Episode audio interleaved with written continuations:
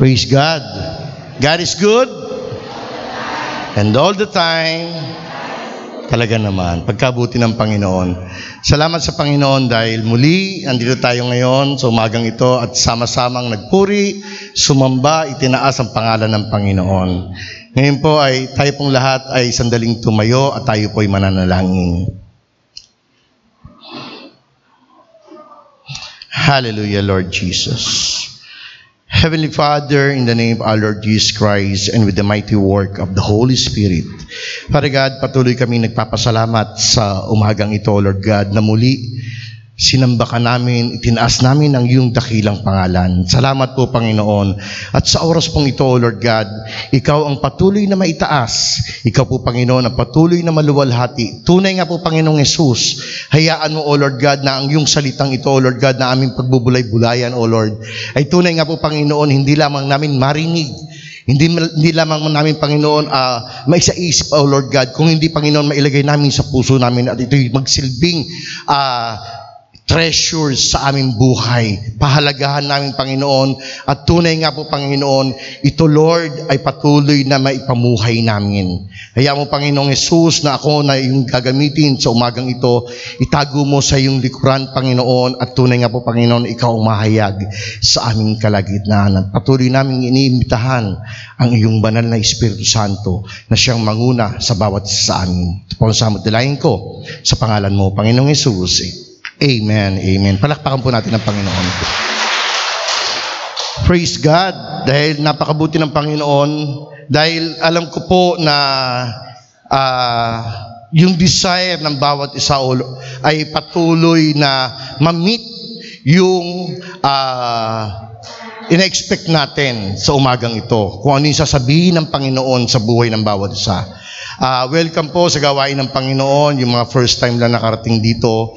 At maging nasa FB Live, kung sino man yung ngayon lang nakapakinig o nakapanood ng ah, gawain dito sa Jesus the Great Minister, ang tanging itinataas lang po namin dito sa gawain ito ay ang pangalan ng Panginoong Yesus. Ang Panginoong Yesus na nagbigay ng buhay sa bawat isa sa atin. Siyang namatay doon sa krus para sa ating ah, paglilinis sa ating mga kasalanan at ang pinakamatindi, binahintulutan niya o binigyan niya tayo ng pangako na buhay na walang hanggan na kapag tayo ay nawala na sa mundong ito, anytime sa harapan niya tayo pupunta. Amen? Kaya napakabuti ng Panginoon. Sapagkat kahit kailan, totoo po, kahit kailan, hindi na late si Lord sa buhay natin. Sabi nga po, ang title po natin ay ah, Never Too Late. Never too late. Kung nakapunan nyo, ah, nung first Sunday ng, ng March, second Sunday, at ngayon third Sunday na po, ang pag-uusapan natin is about the parable ng ating Panginoong Hesus. Kung saan inahalin tulad niya ang kaharian ng Diyos. Amen?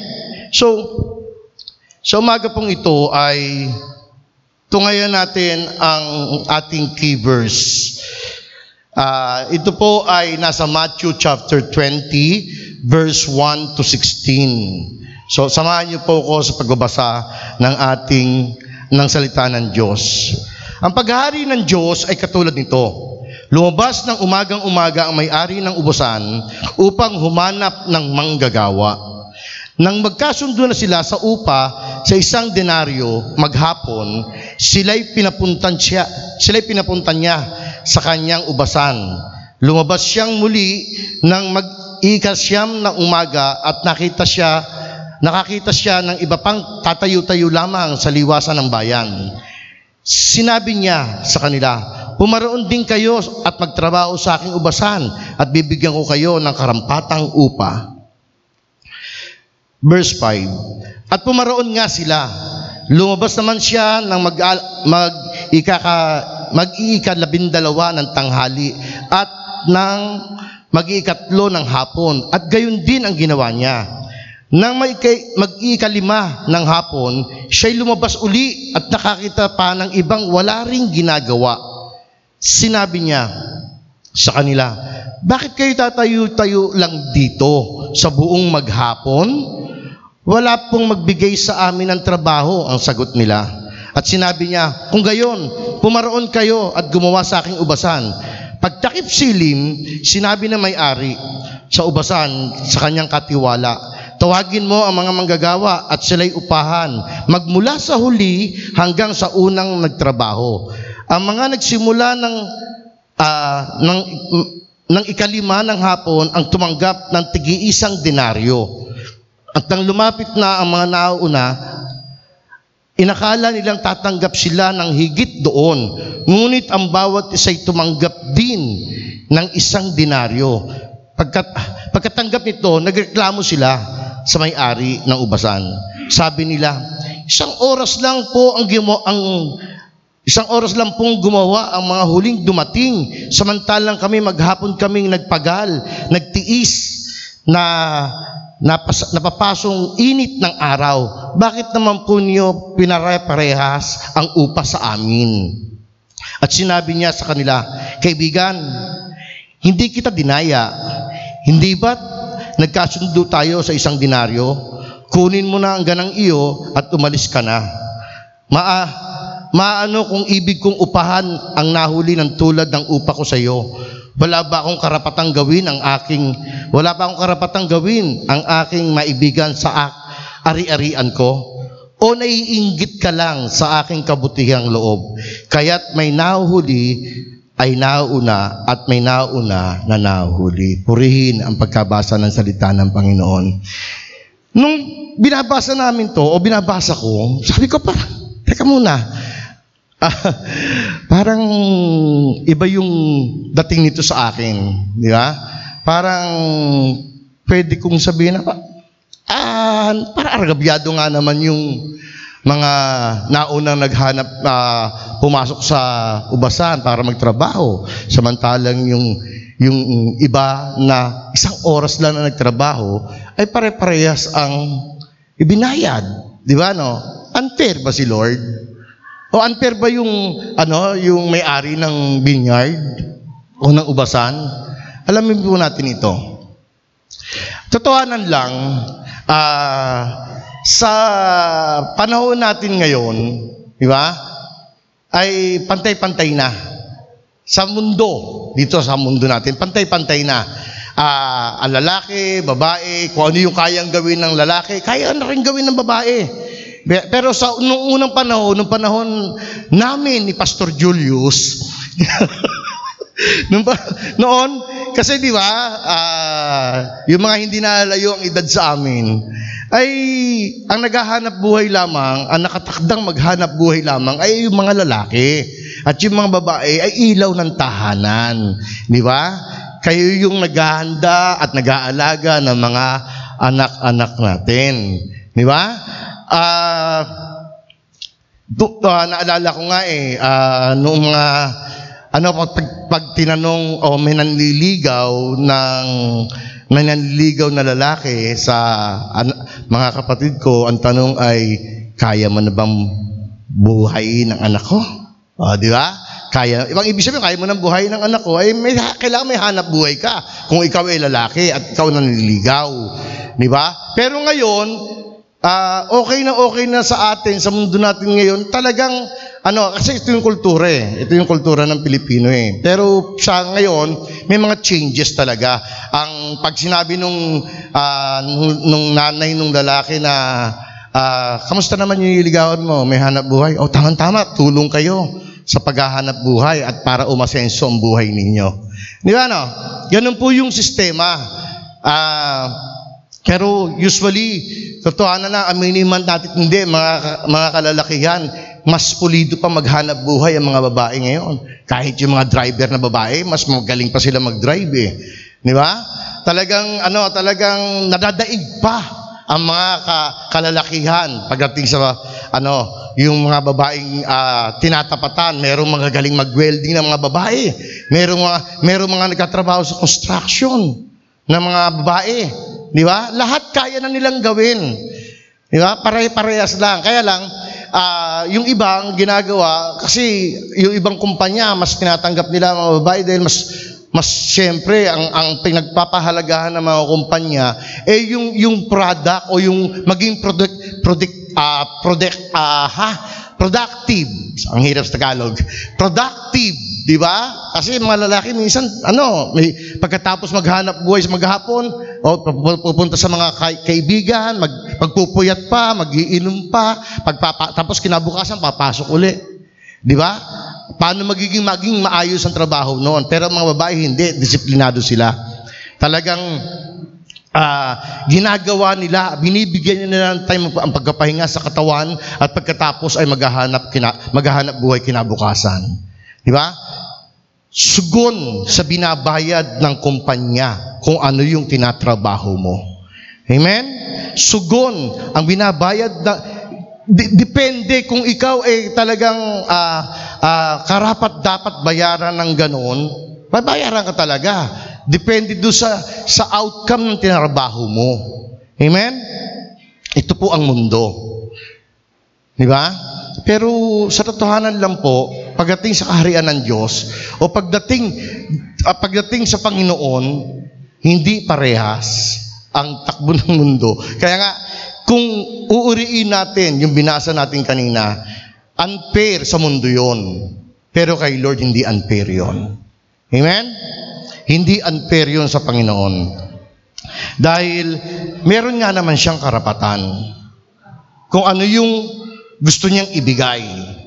Di ba? Meron, siya sa, meron siyang karapatan sa kanyang ari-arian. O meron siyang karapatan sa bawat isa sa atin. Di ba? Lahat ng tao ay tinawag upang magtrabaho at maglingkod para maging produk- produktibo. Hindi hinayaan ng Panginoon na maging palaasa lamang. Totoo po ito. Hindi hinayaan ng Panginoon na mag- maging palaasa lamang tayo o maging tamad. Amen? Kahit nung unang panahon, kahit nung kinreate ng Diyos, nung unang panahon na kinreate niya ang unang tao. Di ba? Provided na lahat ng Panginoon. Wala siyang itatanim, wala siyang, wala siyang aararuhin. Kung hindi andun na lahat, kukunin na lang niya. Pero hindi nangangahulugan, complete provision ang, ang binigay ng Panginoong Hesus, o Panginoong, ah, ang Diyos Ama, o ang mannilikha natin, eh hindi na sila maghahanap, hindi na sila magkatrabaho, meron silang gagawin. Sila yung mga ngalaga na ang, ng paraiso. Di ba? So, hindi inayaan ng Panginoon na maging tamad ang tao. Para ito ay merong kanya-kanya kahit sa panahon natin ngayon. Hindi tayo hinayaan ng Panginoon na manatili na walang ah, ginagawa. Amen? So, paano tayo tutugon sa paglilingkod sa ating Diyos? Paano, ah, naniniwala po ba tayo na hindi lamang tayo, tayo mga nandito ngayon at yung mga nakikinig o nanonood sa FB Live, naniniwala po ko kalooban ng Panginoon ang bawat isa ay makakilala sa Panginoon. Dahil hindi niya gusto na ang bawat isa ay mapahamak. Amen? At sigun, tugon sa ah, yung pagsunod o pagtugon sa tawag ng Panginoon sa bawat isa sa atin. Di ba? Ah, nasa iyo yun, depende sa iyo kung susunod ka o hindi. O tatanggapin mo ang ino-offer ng Panginoon ng kaligtasan. Pananampalatayanan mo kung ano yung ginawa ng Panginoong Isus doon sa krus ng Kalbaryo 2,000 years ago. Amen? Pananampalatayanan mo lang, wala kang gagawin. Hindi mo paghihirapan. Maniniwala ka lang na kaya siya namatay doon sa krus dahil sa akin at sa iyong kasalanan. Yun lang. At pagkatapos, may bonus yun. Ililigtas ka niya doon sa dagat-dagatang apoy. Palagay ko, okay na yon. Mananampalataya ka na dahil mayroong dagat-dagatang apoy eh. Kung hindi ka mananampalataya, di mo tatanggapin si Kristo sa iyong buhay, di ba? May pupuntahan tayo. Depende yun sa iyong desisyon. Ngayon, kung tayo ay nagdesisyon at naniniwala ko, lahat tayo ngayon na nandito, na nag-effort pumunta rito, ay nakapag-desisyon yung great decision na tanggapin si Kristo sa iyong buhay bilang Panginoon tagapagligtas. Amen? Pero, hindi natapos yun doon. Meron tayong dapat hakbangan sa buhay natin.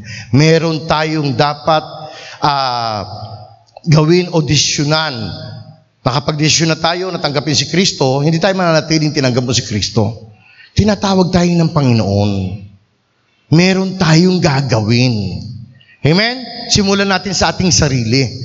merong gustong baguhin ng Panginoon sa buhay natin. Di ba? At pagkatapos na naranasan mo ang Diyos sa buhay mo, hindi mananatiling para sa iyo lang yon. Kaya mo naranasan yon para i-share mo naman sa iba. Amen? May pagkatawag tayo sa Panginoon. May pagkatawag ang bawat isa sa atin. May kanya-kanya tayong talento eh. Meron tayo, may ibinigay ang Panginoon sa atin, ang bawat isa sa atin, na pwedeng gamitin ng Diyos. Hindi aksidente na tinanggap mo si Kristo nang wala lang. Talagang nasa sinapunan ka pa lang ng iyong, magu- ng iyong ina, may pagkatawag ka na sa Panginoon. Depende nga lang kung kailan mo tinanggap si Kristo. It's either noong una pa, or baka ngayon lang. O baka mamaya. Di ba? Katulad ng pangyayari sa parable of the vineyard worker. Ang background nito ay mas maintindihan natin kung bakit sinabi ng Panginoon ang parable na ito sa verse sa chapter 19. Sa chapter 19, ah merong merong merong isang mayamang lalaki na nagtanong sa kanya, Guro, mabuting guro, paano ba ako magkakaroon ng buhay na walang hanggan? Mayaman siya, as in mayaman. Sabi ng Panginoong Hesus, kaharap niya pa, sabi ng Panginoong Hesus sa kanya ay, ah, sige, ah, tuparin mo ang kautusan ng Diyos. Tuparin mo ang kautusan. Ah, alin po ron? Huwag kang papatay, huwag kang mangangalunya, huwag kang magnanaka, huwag kang mandadarya, huwag kang, ah, huwag kang sasaksi, di ba? Na uh, magsisinungaling ka, ah, ibigin mo, ano, ah, igalang mo ang iyong mga magulang, di ba? Sabi niya, nagawa ko na po lahat yon. Ah, okay. Sabi ng Panginoon, o sige, ibenta mo lahat ng iyong kayamanan. At pagkatapos, yung pinagbentahan, ibigay mo sa mahihirap at pagkatapos sumunod ka sa akin. Sabi ng Panginoon. Sa chapter 19 po ito. Then, nalungkot yung mayaman, tumalikod at taglakad palayo.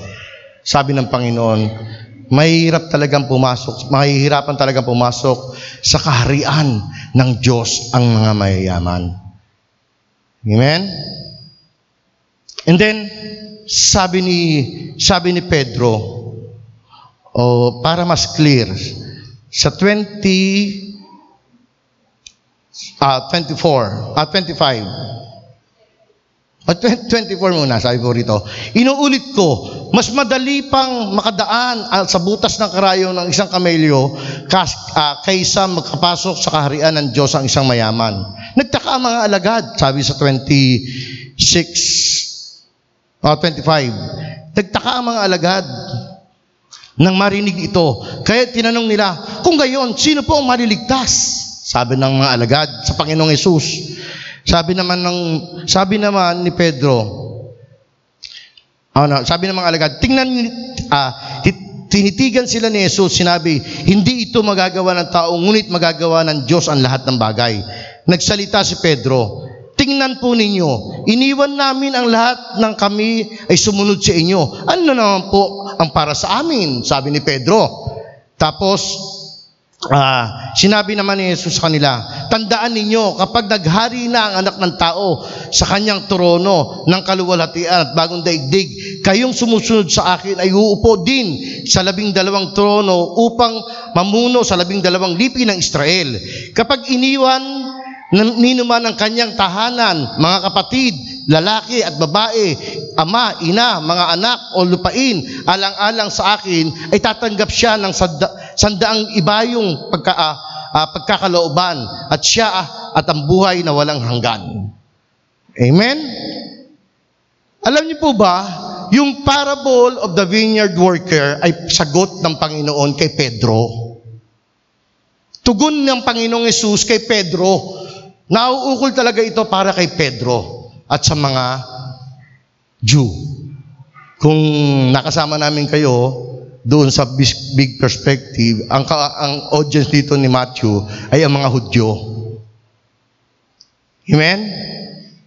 So, Ah, ito yung tugon ng Panginoon kay Pedro kasi matindi alam alam niyo ang, ang, ang karakter ni Pedro medyo ano yun strong siya, eh. 'di ba?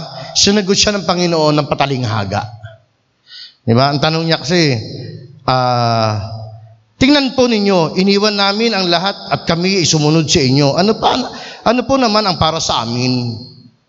'Di ba? So, kung tit, kung hihimayin po natin yung parable of the vineyard worker, makikita po natin yung pagkatawag sa atin. Merong tinawag ng noong pa. Kung kung iba ah, babalikan natin ang ang istorya ng Israel, sila talaga ang tinawag na bayan. Amen?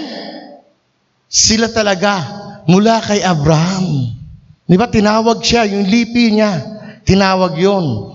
Amen? Nagkaanak si Abraham kay si, ah, si Isaac, Nagkara, nagkaanak si Isaac, si Jacob at si Esau. At from Jacob, doon nabuo yung labing dalawang lipi. At yung labing dalawang lipi yung pumasok sa Egypt. At doon sila dumami ng dumami ng dumami. Di ba? At hindi sila pinabayaan ng Panginoon kahit na 400, 400 more than years na naging alipin sila doon sa Egypt. Nakalaya pa rin naman sila doon. Amen? Pero, ano yung pride na bitbit ng mga Israelita o ng mga Hudyo?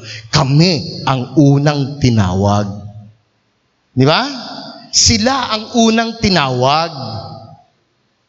Katulad din naman sa ano, sa parable of the vineyard and the worker. Di ba? Sabi rito ay sa Matthew 21, ang paghahari ng Diyos ay katulad dito, lumabas ang umagang-umaga may ari at tubasan upang humanap ng manggagawa. Sila yung una. Sila yung unang kabil ng Lord. At babayaran ko kayo ng isang dinaryo sa maghapon na inyong hanap buhay. Amen? At hindi huminto ang Panginoon sa paghanap. Lumabas siya uli ng alas 9. Lahat ng nakita niya nandoon, oh, magtrabaho kayo, pero wala nang usapan ng isang dinaryo, wala na. Doon lang sa unang kinawag. Doon sa uh, alas 9, alas 12, alas 3, ganun din. Sige, maghanap buhay din kayo. Ito pinakamatindi. Pagdating ng alas 5, maratapos ang trabaho ng alas 6, tinawag, ano ginagawa niya? Patambay-tambay lang kayo. Wala po tumanggap sa amin eh. Di ba? Ano ginawa? O sige, trabaho kayo. Kahit isang oras na lang yon, tinanggap pa rin niya. Sino yung nire-represent ito? Sa pagkatawag, maaring dito sa ating ay ah, kapulungan ngayon or maaring nanonood sa FB Live, ay matagal ka ng kristyano at marami ka nang nagawa para sa kaharian ng Diyos. Di ba? Maaring marami na talaga. Kumpanting kumpanti ka na. Sure na ako. Ang dami ko ng kaluluwang dinala sa Panginoon. Sure na sure na ako. Di ba? Maaring may kasama ng pride yon.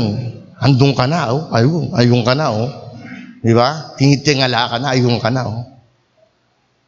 Or maaring ngayon lang. Maaring ikaw yung isang oras lang. Tinanong ko nga eh kanina, hindi ko talaga matandaan kung saan yun eh. Na sa, sa Panginoon, isang lib, ah, sa tao, isang libon taon, sa, sa Diyos, isang araw lang. Pinako-compute ko nga yun sa anak ko eh. Eh, yung isang oras. Yung isang oras, paano yun? ang haba eh. Parang ang lumabas eh, 41 years. 41 years yung isang, ar- isang oras. Pero alam niyo po ba, ah, napakabuti ng Panginoon.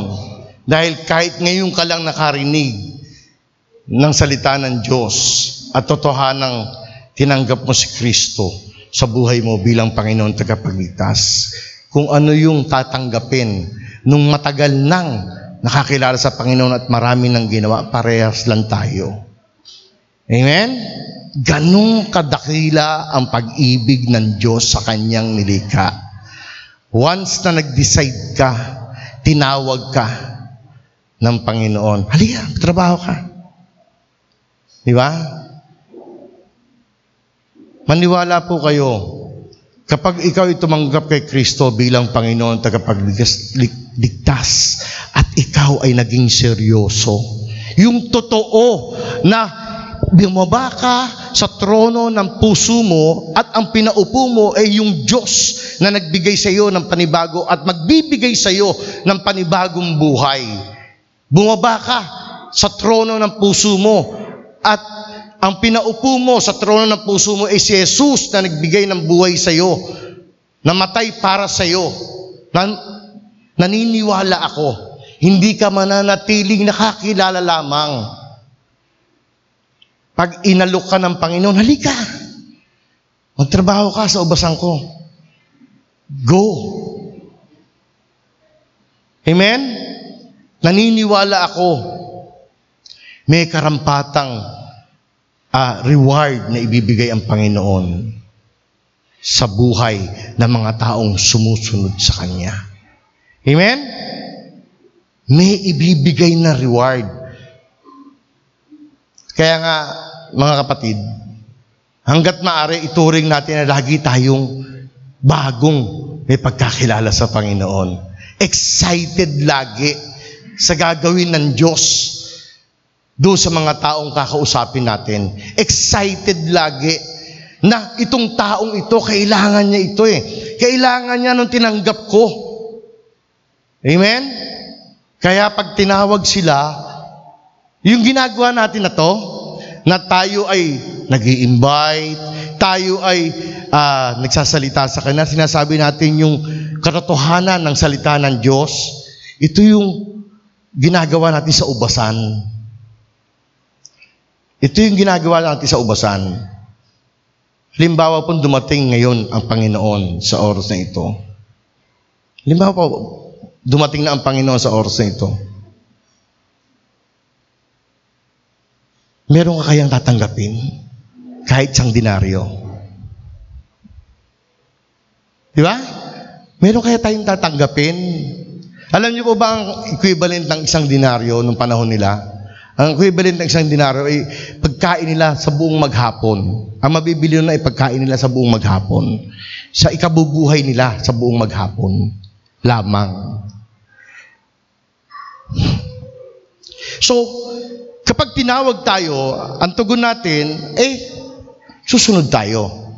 Kaya dapat ay kapag tinawag tayo ng Panginoon, narinig natin ang pagtawag ng Panginoon sa atin. Alam niyo po, mararamdaman natin ito. Ikaw mismo, ikaw mismo, para bang nag-uumapaw ang meron sa iyo sa ginagawa ng Panginoon. Meron kang dapat ibigay, ibahagi sa iba. Kasi may ginagawa ang Diyos sa buhay mo. Hindi ka makakatanggi sa pagsunod sa Panginoon.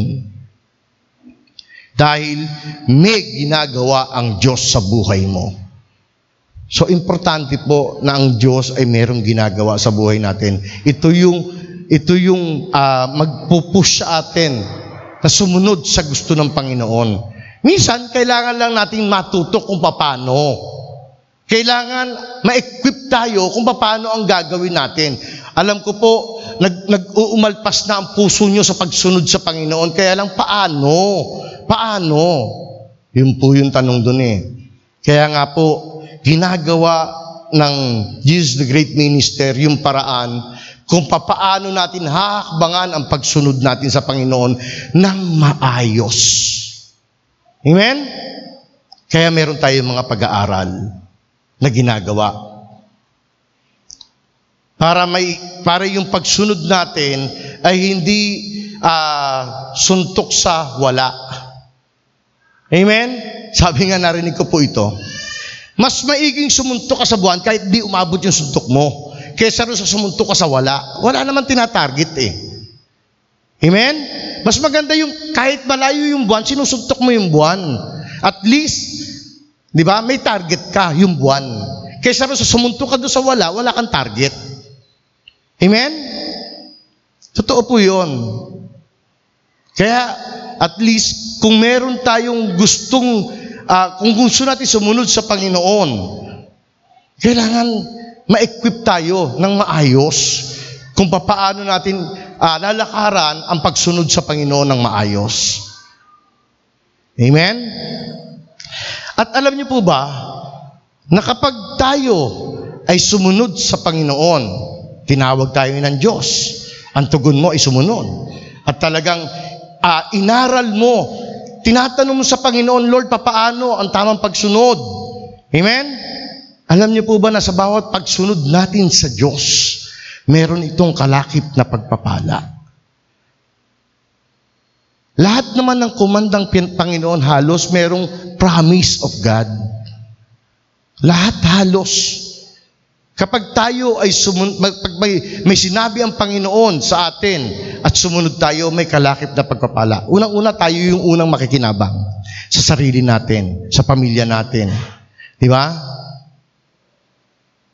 Minsan, ah, nauhook tayo doon sa sitwasyon natin na eh yung eh yung pamilya ko nga hindi mapasunod eh. Yung pamilya ko nga hindi ma, hindi tanggapin ang- hindi matanggap ang Panginoong Hesus. Eh paano pa ako maglilingkod sa iba? Di ba?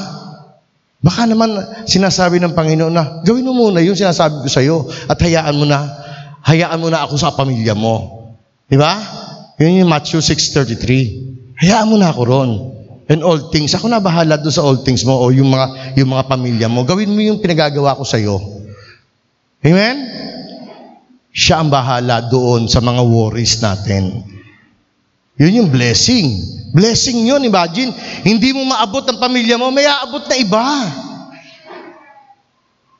Promise of God yun eh. Mahal tayo ng Diyos.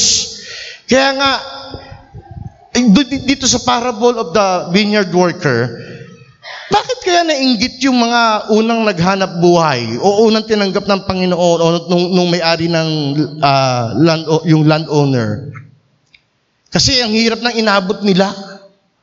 Di ba? Nabilad sila sa araw, maghapon, tapos yung isang oras lang, ang binigay ay isang dinaryo din. Pagdating sa kanila, iniisip nila, ito po, ang iniisip na, ah, binigyan ng isang dinaryo, palagay ko, ako, mas, mara- mas marami tayo, mas marami ibibigay sa atin dahil ang maghapon tayo naghanap buhay, pagdating sa kanila, isang dinaryo din, frustrated na frustrated. Magbabago tayo ng kaisipan nito. Hindi po, hindi po ata tamang isipin na matagal na ako sa Panginoon, marami na akong nagawa, eh, dapat lang mas malaki ang tatanggapin ko sa Diyos. Hindi ba ba enough sa atin yung makasama natin ng Panginoon? Di ba no? Hindi ba ba enough sa atin yung makasama natin ang ating Panginoon? Hindi tayo mapunta sa impyerno? Amen? Hindi naman to hindi naman to ano, hindi naman po tung, tung sinasabi ko ngayon ay hindi ah ah, parang passes na ay naman pala eh, saka na ako saka na ako susunod. Saka na ako gagawa sa ubasan. Saka na pag eh pwede naman isang oras lang eh. Parehas din naman eh no? Parehas din naman. Eh ito po ang sasabihin ko. Hawak kong ba buhay mo. Sigurado ka ba mamaya buhay ka pa? Di ba? Baka mamaya paglabas mo at na, na, natisod ka lang, natinik ang paa mo, namaga, na infeksyon, patay. O, di ba? Wala na magagawa. Mas masarap pong gumawa sa ubasan kung tutusin. Hindi hindi naga, hindi tayo naghahangad ng karampatang upa. Pero yun ang sabi ng Panginoon eh. Ano ba sabi doon sa binasa natin kanina sa chapter at 19, ang sino man mag-iwan ng kanyang ama, ina, kapatid, kap, ah, lupain, di ba? Tatanggap ng reward. Di ba? At ang mabigat doon, yung buhay na walang hanggan. Hindi ba reward yung makikita natin doon sa, sa Revelation na ang nilalakaran natin ay hindi tiles, ginto. Amen? Hindi ba reward yung nakayapa ka sa ginto? Oh. Eh dito yung ginto mo, tago ka ng tago, baka nakawin. Eh doon, inaapakan lang. Amen? Ganon katindi ang pag-ibig ng Diyos sa atin. Alam niyo, nung binabasa ko to, nung pinagbubulay-bulay ko, napaiyak ako kay Lord. Eh. Sabi ko, Lord, kahit na matanda na ako, kahit na ah, sa isang taon, eh, 25 na ako, nagsisinungaling ako. Sorry po. Hindi. Di ba? Sa isang taon, 60 na ako. Senior citizen na. O, di ba? Invited po kayo. Hindi ko alam kung saan ha. Baka sana buhay pa ako. Di ba? Ang ibig ko sabihin, meron pang pagkatawag eh. Di ba? Meron pang, kailangan pang sumunod. Di ba? At meron pang ibibigay ang Panginoon sa mga sumusunod. Amen? Lalo tayong, lalong ma-assure sa atin, o lalong, lalong titibay ang ating pananampalataya na Lord, sa piling mo ako. Kasi may, may naisasama pa eh. May nai-invite pa eh. Di ba? May nai-invite pa. May naisasama pa sa, sa paanan ng Panginoon. Di ba? O ikaw mismo na sabi mo sa mga tao na talagang ito yung Diyos, ito yung pag-asang hinahanap ninyo, hindi sa tao, hindi ka hindi ka ni kanino, kung hindi sa Diyos na 2,000 years ago, namatay na para sa atin. Tatanggapin mo lang ngayon. Ia-activate mo lang ngayon. Kung hindi yung pa nakikilala ang Panginoong Yesus. O kung hindi ka pa seryoso nung tinanggap mo si Kristo sa buhay mo. Ia-activate mo lang yun. Amen? Kahit kailan, hindi sumira ang Panginoon sa pangako niya. Promise. Hindi sumira. Kung babasahin niyo ang Biblia, hindi sumira ang Panginoon sa pangako niya. Si Abraham, 75 years old, nung sinabi ng Panginoon, magkakaroon ka ng anak. Eh, baog ang asawa na si Sarah. Nung 99 years old si Abraham at 98 si Sarah, may pinuntahan sila ng ano? Di ba? At sabi niya magkaka nagtawa pa, tawan-tawa si Sarah, matanda na ako. Magkakaanak pa. Ano yan? Naglulukuhan na ba tayo? Di ba? Totoo po yun. 99 ng anak si Sarah. At hindi po yun ala Virgin Mary na ah ah, ang, ang nagli banal na Espiritu Santo. Hindi po. Yung ganong edad, kailangan meron silang gawin.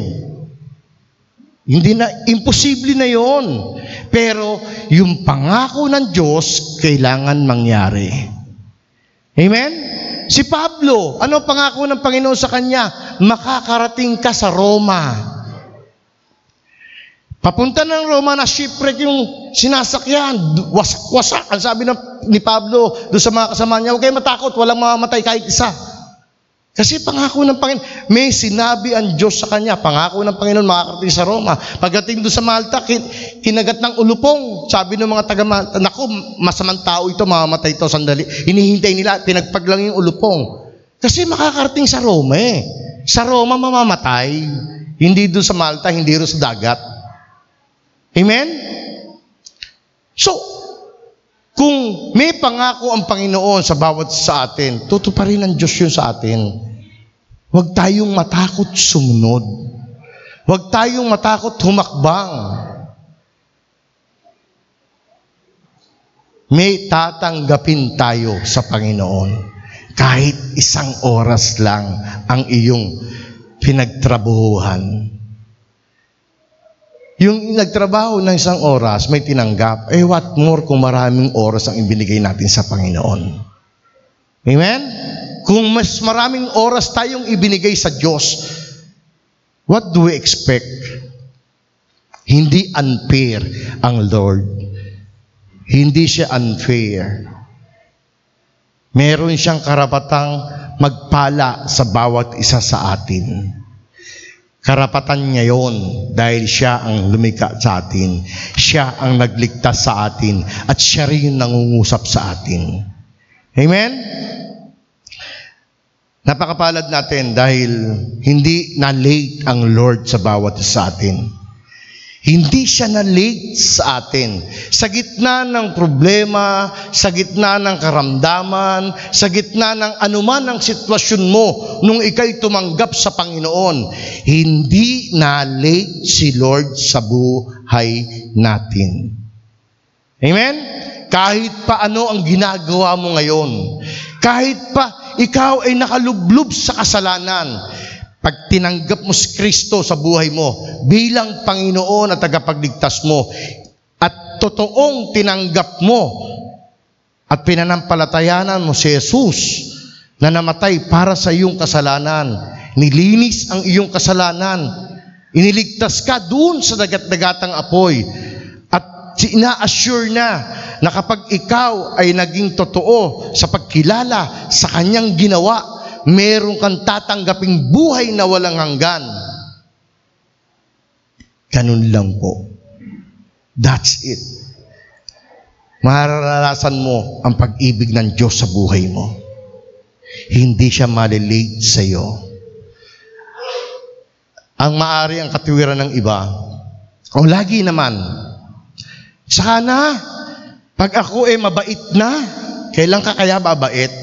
Saka na, kapag ako ay ah, wala ng kasalanan, sino ang nawala ng kasalanan? Di ba? Saka na. Totoo po yun. Sino na wala ng kasalanan? Sino hindi nagkakamali? Sino rito ang perpekto? Ang pagkakaiba lang natin ngayon na may relasyon sa Panginoon at totoong may relasyon sa Panginoon, kapag nagkamali ka, marunong kang magpakumbaba sa Diyos. Marunong kang humingi ng tawad sa Diyos. Marunong kang umamin sa iyong kasalanan. Yun ang pagkakaiba ng wala sa Panginoon at, mer at yung nasa Panginoon na. Yun ang pagkakaiba. Automatic. Automatic yun ng Lord, sorry. Kapag na-realize mo, minsan ganito tayo eh. Yung bugso ng damdamin, boom! Sabog. Pagkatapos noon, may the end yun. Yung sabog na yun, bababa rin yun. Huhupa ka rin. Paghupa noon, kasabihin sa'yo ng Holy Spirit, okay ka na? O ngayon, tama ba yung ginawa mo? Sorry po. Di ba? Ang end point nun, sorry po, Lord. Tapos punta ka rin sa nasaktan mo o sinabihan mo, sorry. Di ba? Nagkakamali pa rin tayo kahit na tayo ay meron ng pagkakilala noon pa or ngayon pa lang. Huwag tayong matakot na subukan na kilalanin ng Panginoon dahil sasamahan tayo ng Diyos.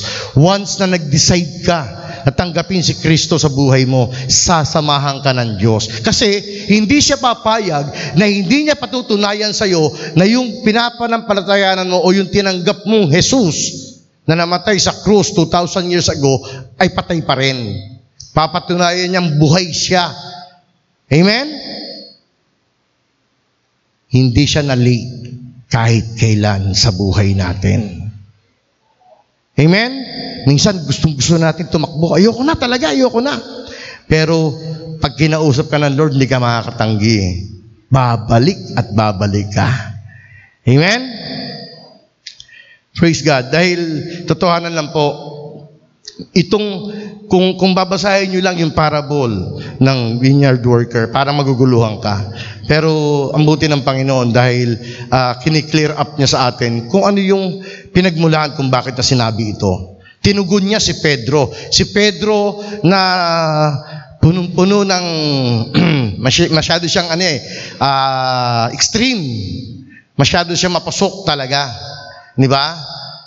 Kailangan kahit sa atin, tayo, paalala rin po sa, sa bawat sa atin ito. Di ba? Hayaan natin na ang Panginoon ang patuloy na mag-take control. Simulan, simula nung nakilala mo ang Panginoon, hanggang ngayon kahit matanda ka na sa Diyos o matanda ka na sa pagkakilala sa Panginoon, kahit 30 years ka na, 50 years ka na nakakilala sa Panginoon, at hanggang ngayon andito ka pa rin, nagpapatuloy ka sa paglilingkod sa Diyos, wala tayong pwedeng ipagmalaki sa Panginoon. Amen? Wala. Nasa Kanya pa rin yun kung ano ang ibibigay niya sa atin. Amen? Kung tayo ay ibibigyan ng isang dinaryo, kahit maghapon tayo naghanap buhay, at yung isa na isang oras lamang naghanap buhay ay binigyan ng dinaryo, nasa Diyos ang desisyon, wala po sa atin. Pero ang importante, tinawag tayo sa ubasan ng Panginoon. Kasama natin siya hanggang sa pangalawang buhay forever and ever. Amen. Amen? Purihin ang Panginoon. Tayo pong lahat ay tumayo.